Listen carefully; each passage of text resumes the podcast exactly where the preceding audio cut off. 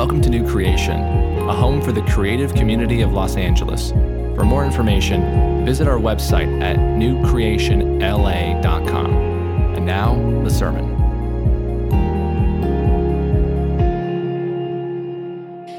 At that time, Jesus declared, I thank you, Father, Lord of heaven and earth, that you have hidden these things from the wise and understanding and revealed them to little children. Yes, Father, for such was your gracious will. All things have been handed over to me by my Father, and no one knows the Son except the Father, and no one knows the Father except the Son, and anyone to whom the Son chooses to reveal him. Come to me, all who labor and are heavy laden, and I will give you rest. Take my yoke upon you and learn from me, for I am gentle and lowly in heart, and you will find rest for your souls. For my yoke is easy and my burden is light. The grass withers and the flower fades, but the word of our God will stand forever. Thanks be to God. Well, my name is Matt Trexler. I'm the RUF uh, college pastor at UCLA, and so I've been here before, and so it's really good to be with you guys again. And we kind of asked the question, like, are you? How do you feel rested? I didn't even know they were going to ask that, which is perfect, because I was going to ask you, do you feel tired? You feel t- okay? I, I love it when I sometimes when I'll ask that question, I always get that response. It's like maybe you're here today, right? And you, it sounds like you feel weary, and it could be for many reasons, right? Could be that it's been a particularly hard year or last few years. Maybe things at work are difficult. Maybe things at home. Maybe there's hard people in your life that you're called to love. Maybe there's crushing demands at school. Uh, maybe you're dealing with depression or discouragement. And over time, right, those things kind of take a toll on us. And I think that Jesus wants to meet us in our exhaustion and even in our sense of failure. What does he want to teach us? So before we kind of dive in, let's pray. Heavenly Father, thank you for who you are, that you have revealed yourself through your Son Jesus, and your Son Jesus invites us to come to him because we are weary and heavy laden. So, Lord, I pray that we will come. And Lord Jesus, I pray that you will teach us that you will refresh us through your word and your ways, for you are humble and lowly and gentle in heart. Lord, I pray that I may disappear, that it's Christ that we see. I pray that it's Christ we leave with, uh, that we worship him and honor him. I ask this, Father, in your Son's name. Amen. Let me ask you a question Who's the greatest person that you've ever met? Like in person. When I moved to LA six years ago, you know, I really wanted to see a celebrity because um, I'm from South Carolina. We don't really see celebrities. Um, and so I was just like, you know, and I never, I could never find them ever. Like er, my students always saw them. You know, they're like, oh, Kanye West was at the local Denny's in Westwood, and Christian Bale just came out of the In-N-Out or whatever in a tux, and I'm like, what? How did I miss this? Why? Tom Brady is like on campus. Like, how did I miss this? Well, then in September, it was summer of 2017, I hit the mother load. Okay, I was on Wilshire A boulevard in Beverly Hills, and out of this like small private theater walks Justin Timberlake, Kate Winslet, and Jim Belushi. You can't even make it up, right? You can't even make this up. And they're walking towards me, and I'm, I'm so nervous because I'm like, what am I to say to them? You know, like what do you say when you're in the presence of these people? You know, and so I, I was kind of going through my mind and I was like, do I want to get a selfie with them? You know, like kind of like throw it up on Instagram, be like, look, mama made friends in LA, like get tens of likes. Like, you know, what am I going to do? And as they're going for it, I was like, no, that's too touristy. Like, I don't want to do that. Like, you're not supposed to do that. So I was like, I'll just say something funny. JT will laugh and then he'll think, man, that guy's not famous but he was so funny, I'd love to hang out with him, you know? Um, that's what was going through my mind. And then as he's walking by, all I can think of in my mind is that scene in the 90s where he's with Britney Spears dressed in all denim. I don't know if you remember this. And so I just yell out, JT, I loved when you were with Britney Spears. And then he just looks and goes, What? And then just walks by, and I just crumble into like a pool of shame. It's like the worst parts of middle school, middle school times a thousand. You know, I'm just like, ah. I realized something about myself in this situation, though. I do not do well in the presence of greatness. You know, um, I just fall apart. And this is actually also a true story. I didn't even know I was going to tell this. I was at the Laugh Factory in Hollywood a few years ago, and I was sitting next to a guy for three hours, didn't even look over at him. And then my friend was like, You know, you were sitting next to John Mayer the whole time. And I was like, What? That's crazy. And I was like, Why didn't you tell me? Because they were like, You would have said something stupid. So we was like, We didn't tell you. Um, but I think Jesus is saying in this, in his gospels and his word, he's saying, you know, I'm the greatest person that you'll ever encounter.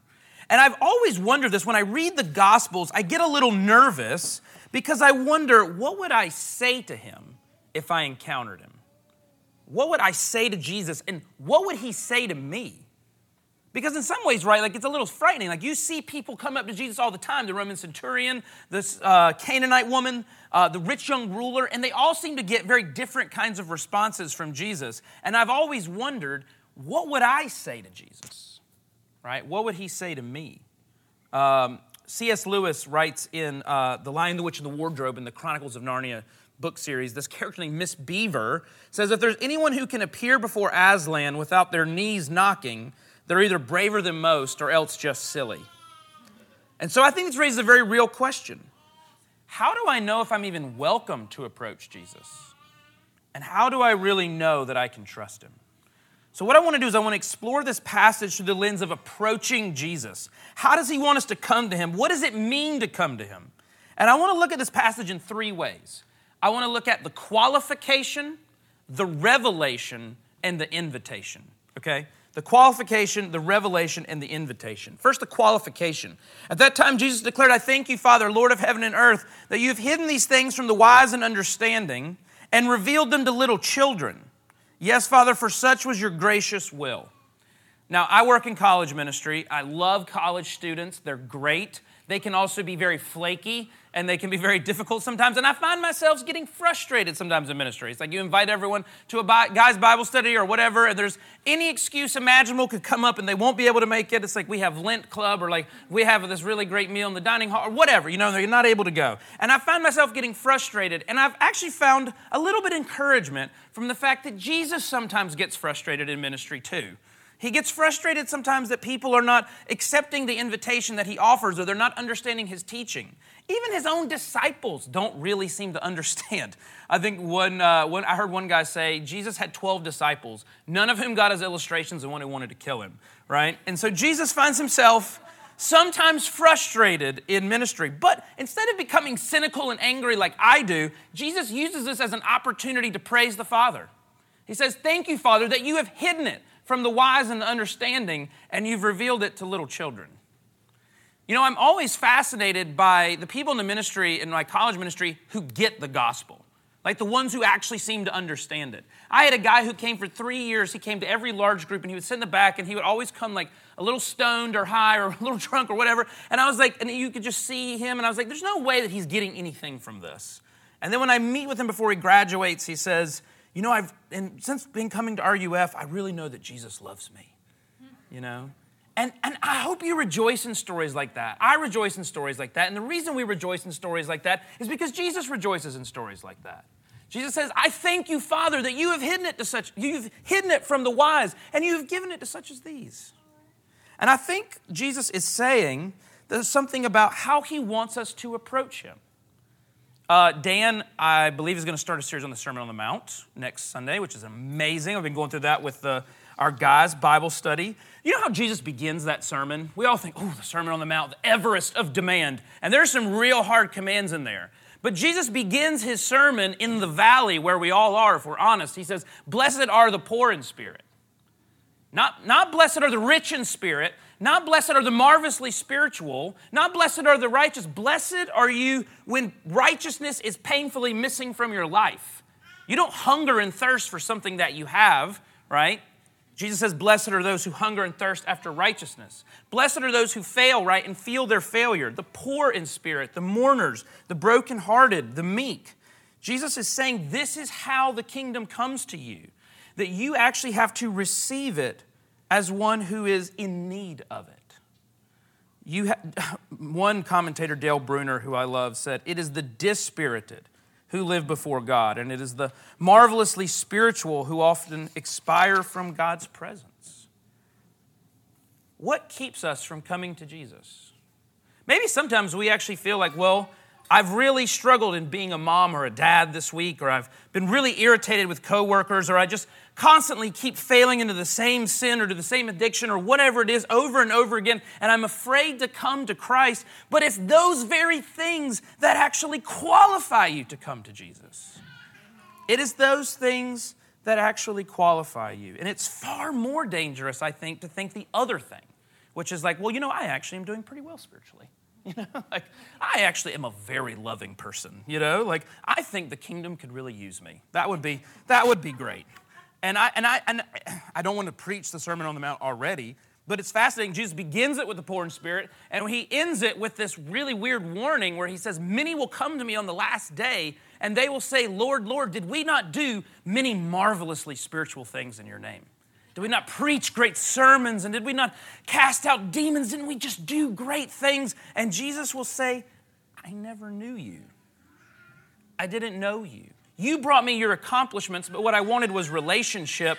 And the way that relationship came would probably have been those who were poor in spirit coming to me and knowing their need and actually saying, Lord, I need you. It's those people, right, who are fit for the kingdom. St. Augustine said, It is God's wonderful purpose that he prefers to choose his people from the humble masses rather than from the leaders who might adorn Christ's name with their excellence. Well, here's the big problem I want to be great. now, I don't mean like mega church with a private jet and like a spray tan and white teeth and a best-selling author writing books like you can too. Like that's that's too obvious, right? Like that's too obvious. I, I have it to where like I want to be great in the small, respectable circles in which I do. I want my students to think I'm a little awesome, you know, whatever it may be. And, I, and I'll tell you, this is, this is a I'll tell you, this is ideal campus minister Matt Trexler day. This has never happened, but this is how sometimes I envision it, right? I would love to wake up at 6 a.m. before my alarm goes off, and I wake up with a smile, and I think, this is the day the Lord has made. I will rejoice, right? And I'm just in a great mood, and I, and I read Psalm, Psalm 119, which I've already memorized, right, in my fantasy, not in real life, and I praise God for the wonders of His law, and I make a, a protein shake. I go to LA Fitness for like two hours, have an amazing workout. I jog to campus, and it's there that I see all these students on the corner as we're about to go into campus, and I strike up a conversation with them, and they're immediately converted, right?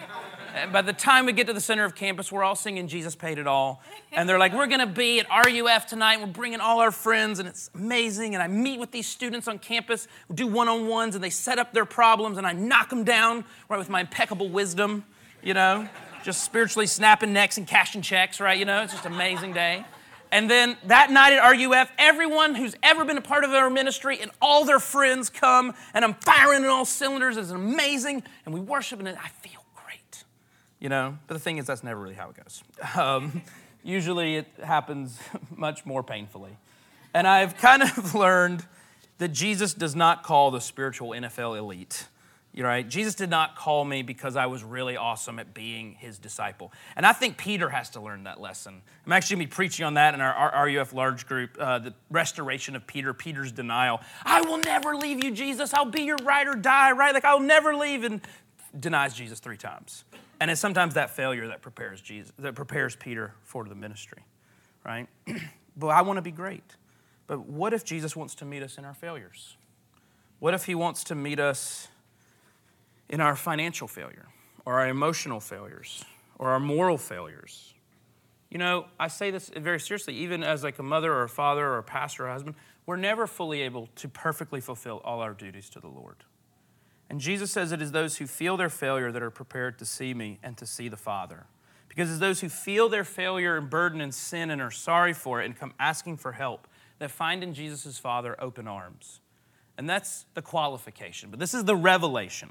All things have been handed over to me by my Father, and no one knows the Son except the Father, and no one knows the Father except the Son, and anyone to whom the Son chooses to reveal him. Because when people come to Jesus with their failure, what he most wants to reveal to them is his Father. For, for many people, though, the idea of meeting God is a very frightening experience. Or it's one of the scariest things in the world. What would, what would it be like to meet God? And uh, God is holy for sure, but there's maybe different images that we've had of God growing up. Some people maybe view him as like the Santa Claus in the sky or whatever, and they have that view of him. But I kind of view it with a little bit opposite end of the spectrum view. That God was kind of like ready to judge me if I, if I, if I came out of line. Kind of like those billboards where the exterminator has the hammer and there's the little bug underneath it. I'm like, what if, what if God's like that? You know? Um, and I'm not saying, you know, yes, God is a judge. Jesus is very clear about that, that Jesus will judge. At the same time, though, Jesus is the friend of sinners. And he said, I did not come to condemn the world, but to save it. And Jesus is at pains throughout the Gospels to reveal to us what the Heavenly Father is really like. And he tells these parables, right, about a father who waits and he scans the horizon looking for his son, and his son has just spent all his money on prostitutes and booze, and he has nothing left, and he's in debt, and he's coming back, and he thinks the father's gonna like just be frustrated with him, but the father throws his arms around him, embraces him, and kisses him, and throws a party. And Jesus is saying, You know, this is what my Father is like. This is what my Father is like. Which of you, if your son asks for bread, would give him a stone, or if he asks for a fish, will give him a snake? Jesus seems at, at, at pains to belabor this point of what his Father is like because why is it that we have such a hard time believing that the Father is good or that God is good? I think it goes all the way back to the Garden of Eden right? When the serpent is in the garden, he comes up to Eve and he says, Did God really say you couldn't eat of any of the trees in this garden? Which is not what God said. He said you couldn't eat of that one tree. But he twists it in such a way to say, You see, he's keeping something from you. He's not generous to you. And see, the serpent's words have acted like venom ever since, poisoning the human heart to God. I mean, when we go through a hard time or when there's suffering or failure or whatever, the serpent rears its head and he says, You see, he doesn't love you. He really doesn't love you. But Jesus is showing us this is what the Father's really like. Uh, Ruth Graham, who's the daughter of Billy Graham, uh, when Billy Graham died, she gave one of the eulogies at his funeral. And she tells this story, and it sticks with me. She said, You know, I, I, it was always hard for me to grow up under the shadow of my father, right? He was a good man, but he was such a larger than life figure that it was hard to grow up in that. And she says, You know, I was married for 21 years in a really bad marriage, and we, I got divorced, and it was good and it was needed to happen. Um, but she said, You know, everyone's like, oh, Billy Graham's daughter got a divorce, you know, and she would just feel the shame over this. And she says, There was another moment where I fell in love with this other man, and, and I, we, we, we moved very quickly and her father called her and said, You know, don't rush into the marriage, don't rush into it. And she said, Dad, I, I love you, I respect you, but I'm tired of living under your shadow. I can make my own decisions, it's okay. Uh, and she, he's like, Well, just bring the young man over. We would like to meet him. And she said, No, I'm not going to do that. Um, and then they do get married, and five days into the marriage, realize that he's a really terrible person. Um, and she's running to escape from him. And she gets into the truck and she tells a story of how she, she's driving back to her parents' place in North Carolina she said it was such a horrible drive because I didn't want to see my father's disappointment. I didn't want him to say, I told you so. I just didn't want to hear that. She says, and as I pulled into the driveway, my father is sitting on the porch and he runs over to me as soon as I get out of the car, before I can barely get out, and he hugs me in his arms and he's with tears in his eyes. He says, Welcome home, my daughter. Welcome home. And she said this My dad was not God the Father, but in that moment, he showed me what God the Father was really like. You see, this is what Jesus wants to show us. He wants to show us that, he's, that his Father is the Father of the prodigal. Do you see God the Father that way? Or is he just barely tolerating you? You see, Jesus has exclusive access to the heart of the Father. And all who are burdened and weary and heavy laden, he says, Come to me and I'll reveal him to you. I have authority to do so.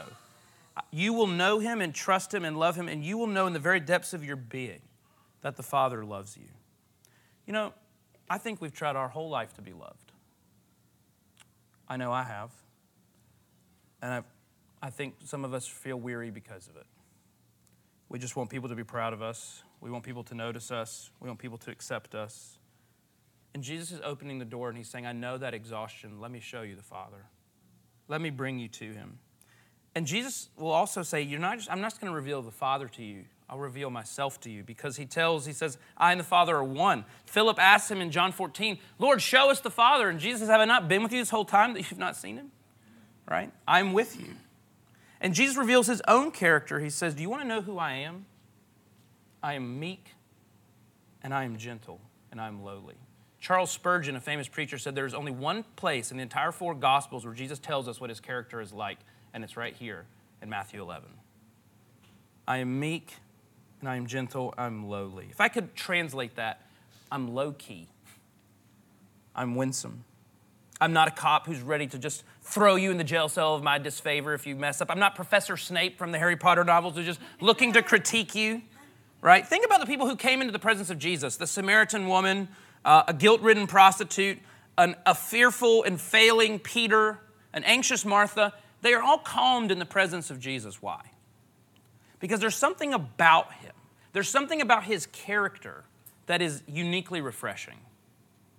You've been around those people, I'm sure, right? Who, when you're around them, you just feel at rest. You know what Jesus is saying here when he says, I'm, I'm meek and lowly in heart? He's saying, You can tell me absolutely anything. You can tell me absolutely anything. Because he's the very gentleness of God. And this is the third and final thing, which is the invitation Come to me, all who labor and are heavy laden, and I will give you rest. Take my yoke upon you and learn from me, for I am gentle and lowly in heart, and you will find rest for your souls. For my yoke is easy and my burden is light. Now, what does Jesus mean by rest here? I think we asked the question, what makes you feel rested? And I still stand by the statement that I made that I love salty air, I love the beach, I love, you know, pine trees, all that stuff, right? I feel rested in that. But what does Jesus mean by rest here? Does he say, Come to me, all who weary or heavy laden, I'll give you a vacation? Come to me, all who are weary and heavy laden, I'll give you a mat. This is really weird. I don't know if I like this. He says, Come to me, all who are weary and heavy laden, I'll give you my yoke. I'll give you a work equipment. You're like, What? I don't think you understand what rest means, Jesus. What are you, what are you talking about? Like a yoke was something that Oxenite had to wear when they were plowing the field. Like, what do you mean you're going to give me a yoke? It might be light, it might be easy, it's still work. What are you talking about? Well, I think Jesus is saying, you know, what I want to give you is something more than just a break in the frenetic pace of your life where you rest and then you go back into that. What I want to give you is a whole new way of carrying your life because that will be far more restful. I want to give you a whole new way of living. I actually wanted, I knew that he was going to do the Sermon on the Mount, so I think I want to kind of use this to say Jesus is saying that his teaching is refreshing, that his words and his commands are refreshing that He wants to give us a whole new way of carrying our life, that actually living under the light and easy yoke of Jesus, who is our teacher and Savior, will be far more refreshing than the ways and the values that we've been living by. It's a much deeper soul rest that Jesus is giving here. And I think it also, Jesus is saying, a new way to walk. Now, some of us think, you know, well, if you look at some of the Christian books that are published, you might not think that the way of Jesus is very restful. It's like radical, relentless, crazy love, everybody always, you know, pat. And those are good, those are good things. I'm not saying that at all. But we can kind of get into this idea that, what if Jesus actually wants us to go a little bit slower? What if we find Jesus in the slowness and in the quiet and in the communing? That's what I've kind of discovered. You know, I, I find it very hard, even as a pastor, to rest in Jesus because I live, even though I'm a pastor, I live by very different values. I, I kind of want to say, like, I want to be an everywhere for all, fix it all, know it all pastor. You know? I just want to go around, I want to fix everyone's problems, like I was saying, you know, I want to know all the different things. I want to be able to fix everything. I want to be everywhere for everybody. But what is it that I want to be in those moments? I want to be God, omniscient, omnipotent, omnipresent, right? But Jesus says you need to embrace your limitations. You need to know that you are not the Messiah, that you are not the Christ. You need to dwell in me and abide in me and walk at my pace, and I will teach you. I will teach you. You know, is this really true though? Sometimes you could you could hear all this and we're like, is Matt Trexler just preaching a therapeutic Jesus? You know, just kind of like something that's really nice, you know? And we're kind of like, is it really easy? Is it really like is the Sermon on the Mount easy? Is self-denial light? Like is, what is Jesus what is Jesus saying here? I think Jesus' commands are very hard and challenging. But I have also found that those who seek to live in his ways will find that he is a very forgiving help, that he is a very gentle presence. You know, nine tenths of a teacher's lessons is their character. And Jesus is saying, I'm gentle, I'm good. I will teach you, I will refresh you. I'm slow to anger and swift to bless. One of my uh, seminary professors said, Jesus has a lot of hard things, but rarely does he say them harshly. That he's gentle with us in our failures that He wants to help us in the way that is right, in the way that is life. He wants to help us in how we raise our kids and how we lead our families and our churches and our businesses. He says, Approach me. Do you want to live life in my way? Do you want that? Then come to me. Come to me not with better promises. Come to me not saying, like, I, I, I, look, Lord, at all the things that I did. Come to me with your weariness. Come to me with your failure. Come with me saying, Lord, the way that I'm living isn't working. It's not working. I don't know. I, I have an idolatry of money and relationships, all these, and it's wearying me and it's destroying me. And I, I don't know how to walk. I don't know how to go. Will you teach me? Will you save me? Jesus is saying, Approach me, come to me, all. And that's the word. I love that, all. All who are weary, anyone who's heavy laden. I don't care what your failure is, whatever it is, come to me. I will give you rest. I will teach you because I am gentle and I am lowly in heart.